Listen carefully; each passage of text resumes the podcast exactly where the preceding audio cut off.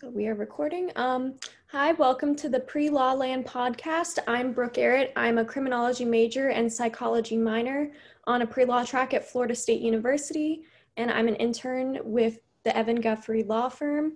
And Mr. Barberry, if you want to introduce yourself. Patrick Barbary, I was an attorney for over 20 years. I was a prosecutor for three and doing criminal defense and family law for the rest of the time. I retired about eight years ago which was the best thing I did, though I really enjoyed my, the, the ride while I was an attorney, practiced in Brevard County, Florida, um, the, the, whole time. Did a little federal work, not much, but mostly uh, uh, state criminal cases and family law. Awesome, thank you. I'm from Brevard too, so nice to talk to someone, you know, from the same area. Um, so I will start on the questions. Um, so where are you from and um, like when and why did you decide to become a lawyer? I moved from France when I was 24 years old. Um, I opened a few restaurants in Florida. I got screwed by some business people in the field, so I decided I want to become a judge. We went back to school um, when I was in my late 20s, early 30s and uh, went to um, start with a mini master at BCC. At the time was BCC, and went on to uh, completed my uh, my associate my AS in one year. Then I went to Rollins, completed my bachelor in an, another year. So in two years, I completed the four years.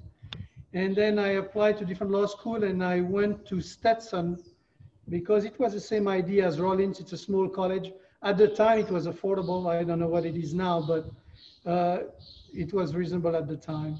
And I did it as fast as I could because the cost was the same for me. And since I was not in my early 20s, I just need to get it done and start becoming productive again. That's awesome. Yeah, I remember um, I applied to Stetson for undergrad. It's probably a little more pricey now than. Yeah, probably. Everything is a little crazy now. Yeah. But now you have to do you have to account for the safe spaces and all these things, you know. yeah. So, um, what was the best or worst um, non-law job, and what did it teach you? Well, I uh, I developed uh, restaurants. I uh, owned uh, five, one at a time. Uh, I was always excited by the process of uh, starting, getting the land, developing the restaurant, the menu, training everybody, and then I quickly got bored when it was like the uh, the daily uh, the daily management. So I kind of moved on from one to the other, and uh, I never really finished high school. I think I stopped one year before high school. Went into architecture when I was in my 18, 19 year old, and that allowed me to get here my uh, the, the, the, equivalency of uh, finishing high school. So I was able to get back into, uh, into college pretty quickly and uh, I CLEPed a few uh, French classes and so that's why I was able to complete pretty quickly my, uh, my law degree. Awesome, yeah. Um, so how did you prepare for the LSAT and um, like choose which law school you attended? Well, um, I there were two two uh, at the time there were two two brands. There was MBNR, M, MBNR, and um, the other one with SI in there. The uh, there was BarBri. There were two main, uh, and since I never failed at anything before, I kind of took it lightly. So I failed my first bar exam. Uh, I spent too much time fishing, I guess, uh, to, instead of preparing. But it didn't really matter because at the time I was interning for the state attorney's office and I could remain as an intern. So I, the next time I prepared, prepared, and when I took the bar the second time, I already had about 10 jury trials under my belt. So, um, but the second time I passed. That's awesome. Yeah, that's amazing. So, yeah, I think the MBNR at the time, and I don't know it is now, but I think MBNR was a little better. I graduated in 93, so that gives you a reference frame. Okay, yeah. Yeah. Um, okay, best, worst, or craziest law school story that you can talk about? Well, I was in law school for about less than a week, and we had an assignment. And to complete the assignment, they were like two of the same books available in library. And imagine that, that the first one who got to the book hid the book so that the other would be at a disadvantage. And that really gave me a pretty bad taste.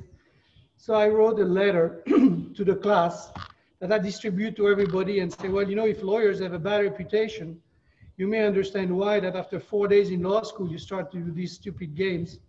I was a little older than most when I went to law school since I graduated in 93, so it must have been 91. I was uh, 91, 57.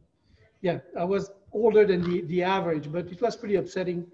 But otherwise, uh, that was uh, one, one bad taste in my mouth. The other, the other taste in my mouth was that I saw a lot of young, young people getting these student loans and spending it at Macy's and things like that. And, but that was their problem, not mine. Uh, so that was my, uh, my law school. But it was very nice. Uh, in fact, the, the last uh, semester, I, I, I did the, my law school experience in two and a half years. So basically five semesters. My last semesters, I was interning in Brevard as a prosecutor, and I was driving to St. Pete one day a week. So it was uh, pretty much, it was two full years and half a year interning, and it was kind of a real life experience. Yeah. Much better than law school. Yeah, for sure. It's definitely good to like get, you know, get your foot in the door and work in the field than being a class being in a classroom sometimes. Exactly. Yeah. All right. Um, what was your first big success as a lawyer? Well, when I started as an intern, I was a prosecutor and I really enjoyed what I was doing.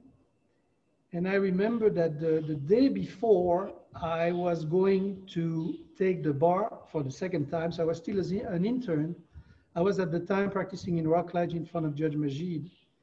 And uh, I had a, a, case against a very well-known criminal defense attorney at the time.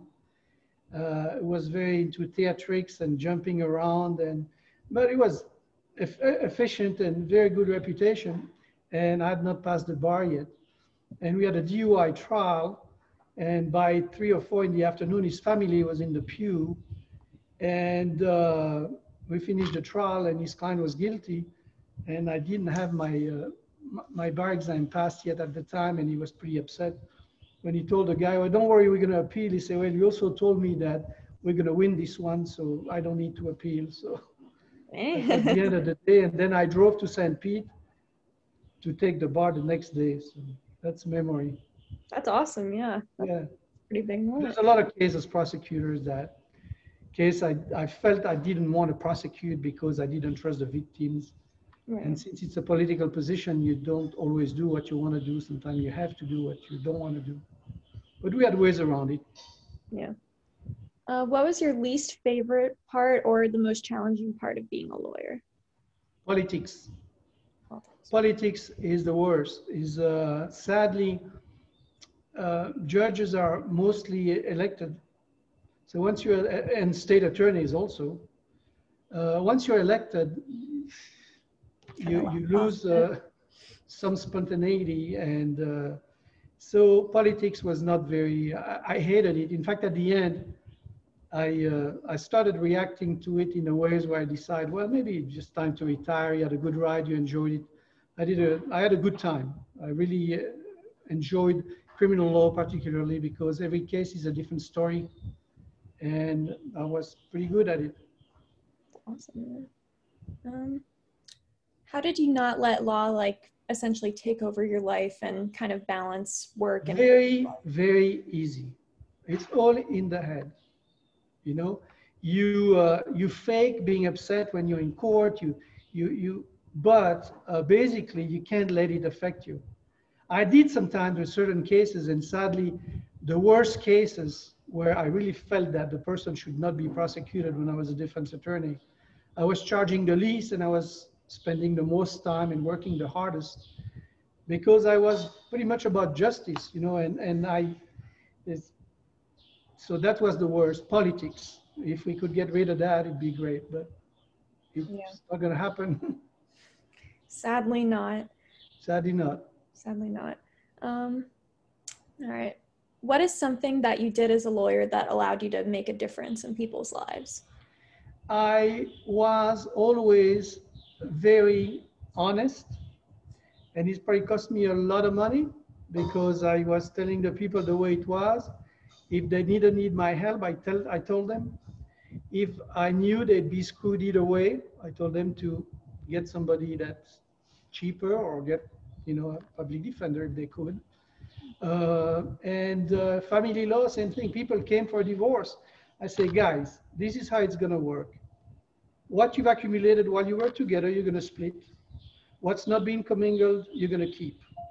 So this is the issue you need to address. Go back to your wife or go back to your husband, see if you can negotiate a deal because it's going to be much cheaper than spending money on me.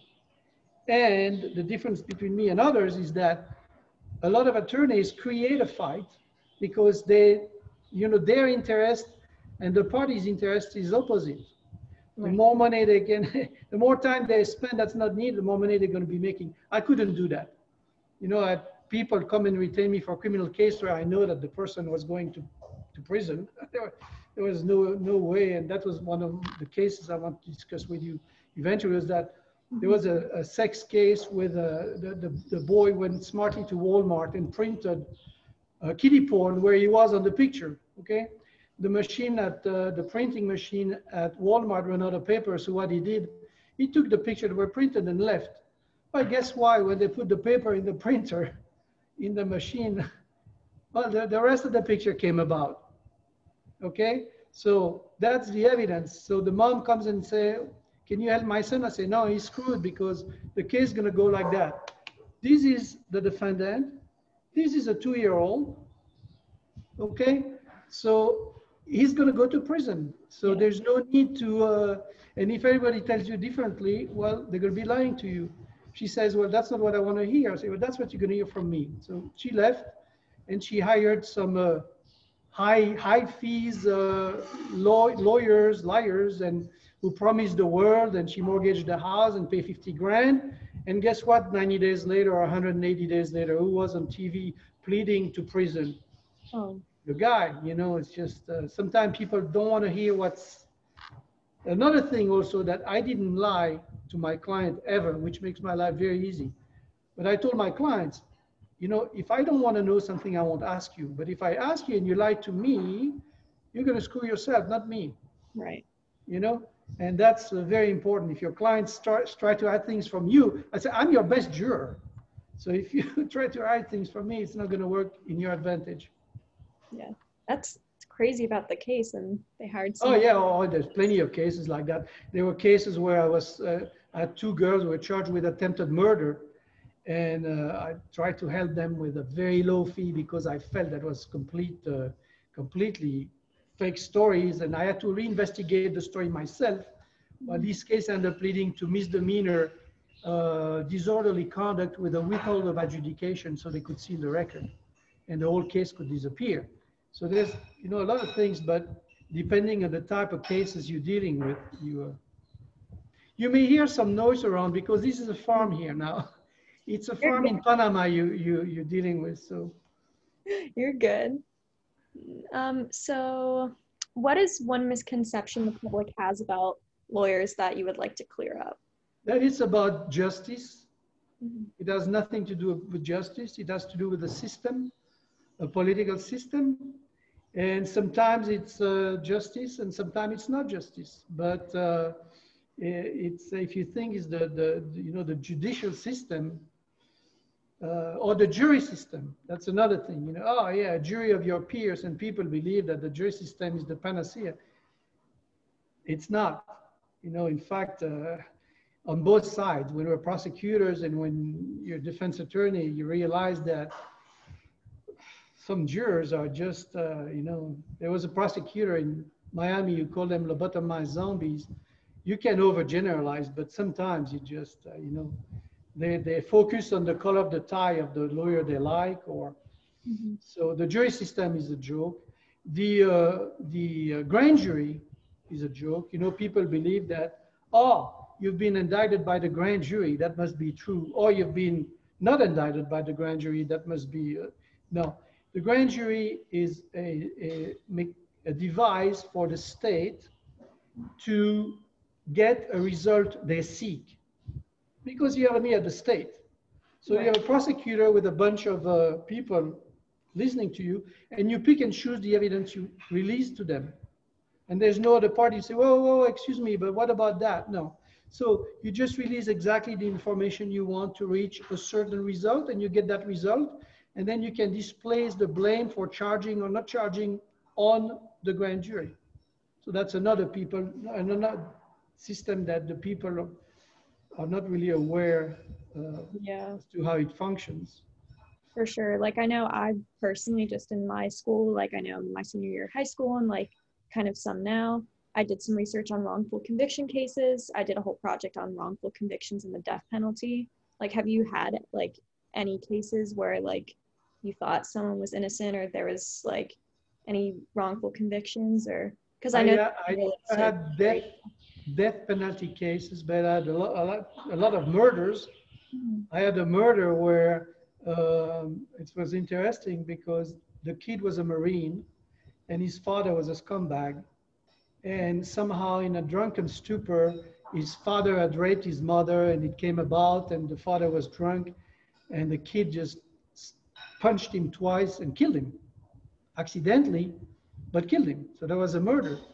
And uh, you couldn't go to trial because yes, it was a murder, it was accidental, it was manslaughter. But so this case I had to plead to the court, but believe it or not, the 17 witnesses was all on the side of the accused and zero witnesses were on the side of the state. So the state had to agree, well, judge, in this case, you may want to go easy on the, the, the guy because everybody, the ex-wife, the, uh, the kids, the brother, the sister, the, the uncle, everybody was on the side of the accused, so the judge gave him two years in prison. Hmm. Yeah, that's really interesting. So, what is your favorite depiction of lawyers in like books or um, TV or movies? Um, uh, if you have one, because yeah, yeah, there's a series on TV, Boston Legal. That's very amusing. I don't think I've seen not seen it. Well, Boston Legal it's a must see. Got it. I will yeah. add to my list. Um, do you have any book recommendations or books you have learned a lot about law from? No, there's two books that I would recommend to read. It's 1L, well, everybody reads that, Scott Turow. And another book on uh, psychology, it's called Feeling Good, Dr. Burns. It's a book on cognitive psychology because lawyering is two things. It's communicating skills and psychology. Right. If you master these two things, yeah. And honesty, honesty. Honesty. I'm yeah. gonna write that book down at before we end. I'll make sure I write that down because that sounds really interesting. Um, let's see. Well, you so, know what the thing is about honesty? When you never lie, mm-hmm. you only remember facts. So it's very easy to study, to be steady about what you, what you state and remember exactly what you say because your memory is the facts. When people lie, and there's a lot of people that are dishonest, um, they make up a story. So it's not the facts already. So there's already two set of facts or three set of facts. And they're not very smart either. So they don't remember which set of facts they recited. Right. So you usually catch them in the lie within a, within an hour. And uh, but you know, another thing I'd like to mention about honesty is that in Brevard, we had a very good bar. You have different regions that have different kind of bars. And in my, my over 20 years of practicing there, I was lied by a lawyer once in Brevard. That's awesome. Go Brevard. Yeah. Because when you make an agreement between lawyers, you have an agreement. Yeah. You know, you shouldn't have to write it down. Say, well, this is what we agreed, and it's clear, and it's clear. But once in, uh, in over 20 years, I was lied to by a, a lawyer who was a, a lawyer working for the government or the city. So let's see. Um, if you could change or eliminate um, one law, what would it be? Hmm.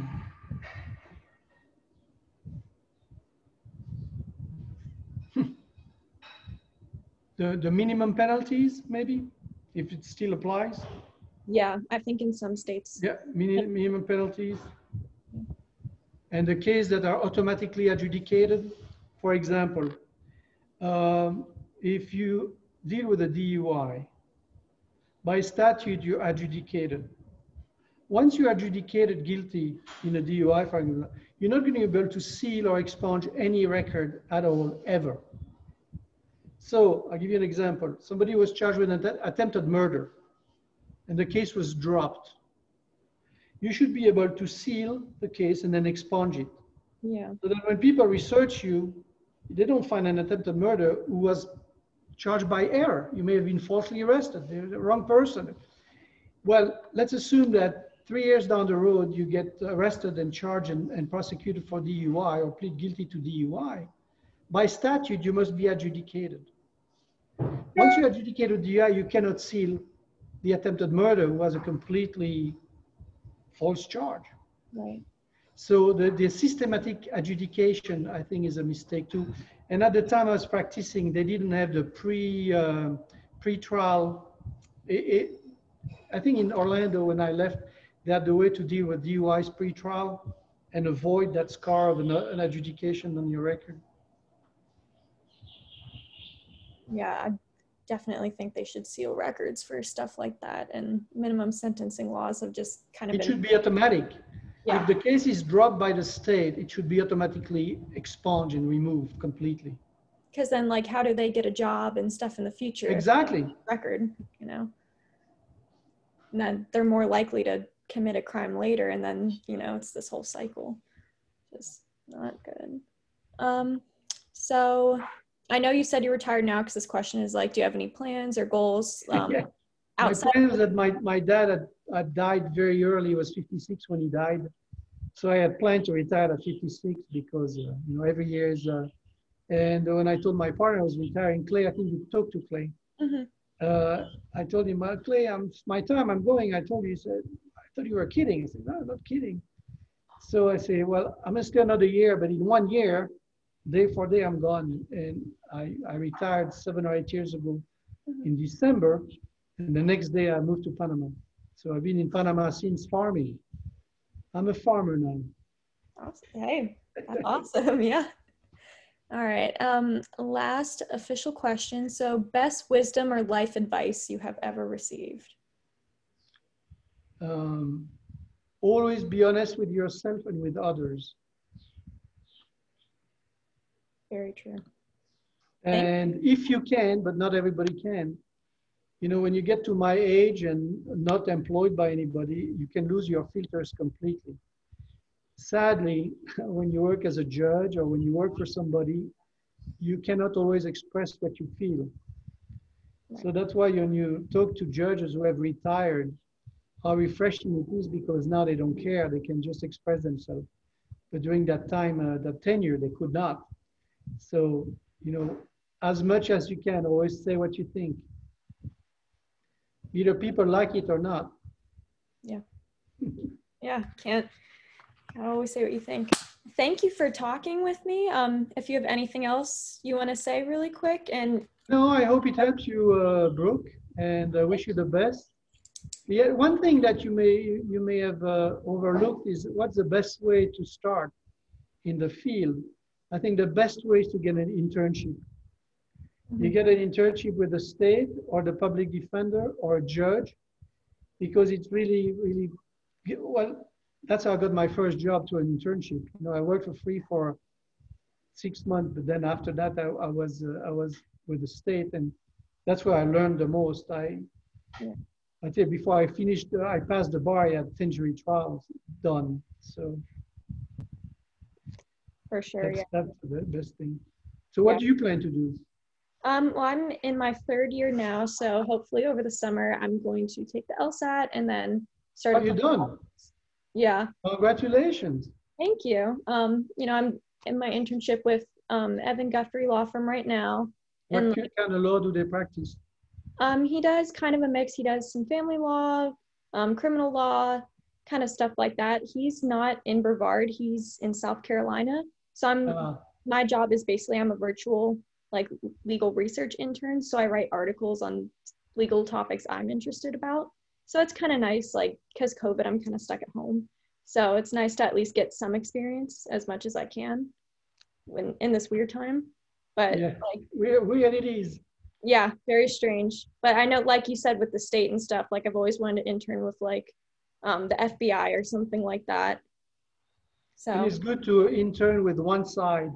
You know, when I, I was a prosecutor for three years, I was on the other side for the rest of the time. You know both both sides function, right, and I think it's very interesting to know how both sides function. for sure. Like I think if you just kind of focus on one side, you kind of lose the perspective of the other. So Totally. it's interesting to see how both work. And it's really it's really true because when I was a prosecutor, I thought I could never be on the other side. I thought I could never defend these scumbags. And uh, well, trust me, you know, it took me about a weekend to adjust and readjust and switch from prosecutor to defense attorney. And your your mind quickly uh, resets. Yeah. Like I'm still not sure which like one I would want to do once, you know, I pass the bar and get through law school and all that. I'm still not sure like which one I'd want to do as my career, but I kind of want to try both like you did. Yeah. Try start. I think I suggest you start with the state attorney's office. I tell you why. Because sadly, when you start with the, defen- the, the public defender, you do the same job, but you have clients who are not paying you and not respecting you and very demanding. And, you know, they already sometimes they're hard to, to deal with when they pay you.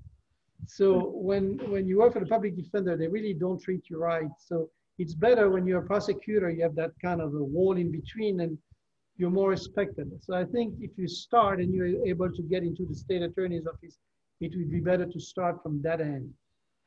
Okay, awesome. Yeah, I will Yeah. definitely look into that as, you know, time goes on and I'm able to do that and hopefully as COVID goes away. Um, what was the name of the um, cognitive psychology book you said? I just want to write it It's down. called Feeling Good, Dr. Burns. It's a yellow paper cover, and it's a book on cognitive psychology. And I've recommended it to many, many friends, and it did help a lot of friends. Awesome. Thank you. You're welcome. Thank you so much for speaking with me. I will stop the recording. Um, it's awesome. Let me make sure I stop that. I've never recorded on Zoom before.